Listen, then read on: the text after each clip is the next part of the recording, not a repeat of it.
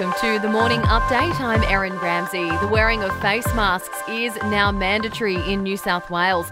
Residents in Sydney, Wollongong, the Blue Mountains, and the Central Coast must wear a face mask at certain indoor public spaces or risk being fined $200.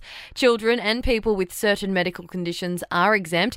Acting Police Commissioner Mal Lanyon is urging people to follow the rules. Can I ask that you work closely with the police? Ensure that you comply. And can I also ask that you show some compassion for other workers that are in these particular industries that are now subject to the health order? The cut to JobKeeper payment is now in effect with $200 a fortnight less. Employees working 20 hours or more a week will receive $1,000 a fortnight and $650 for those working less.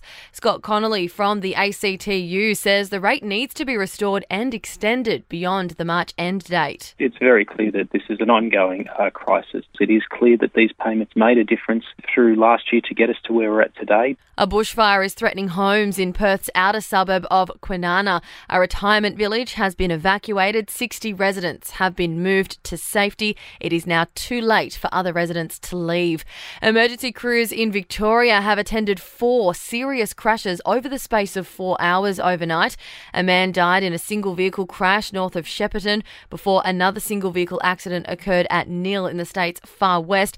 A man was also flown to hospital after a car and motorcycle crash at Seymour, and four people had to be freed from a van after it crashed at Millgrove.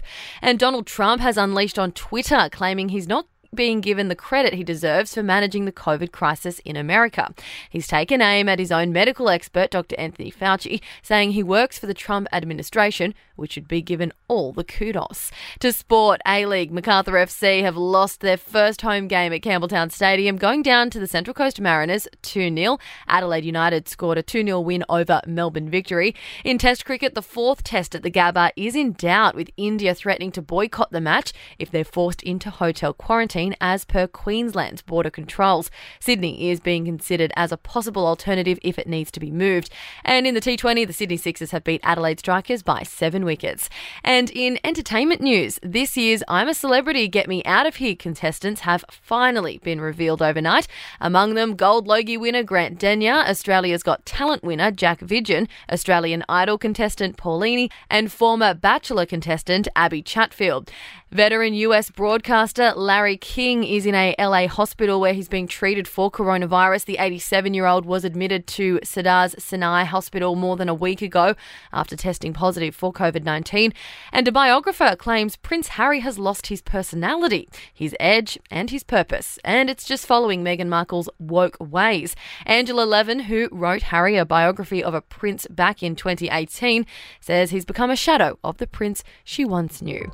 And that's the latest latest from the Nova Podcasts team. We'll see you this afternoon for another episode of The Update.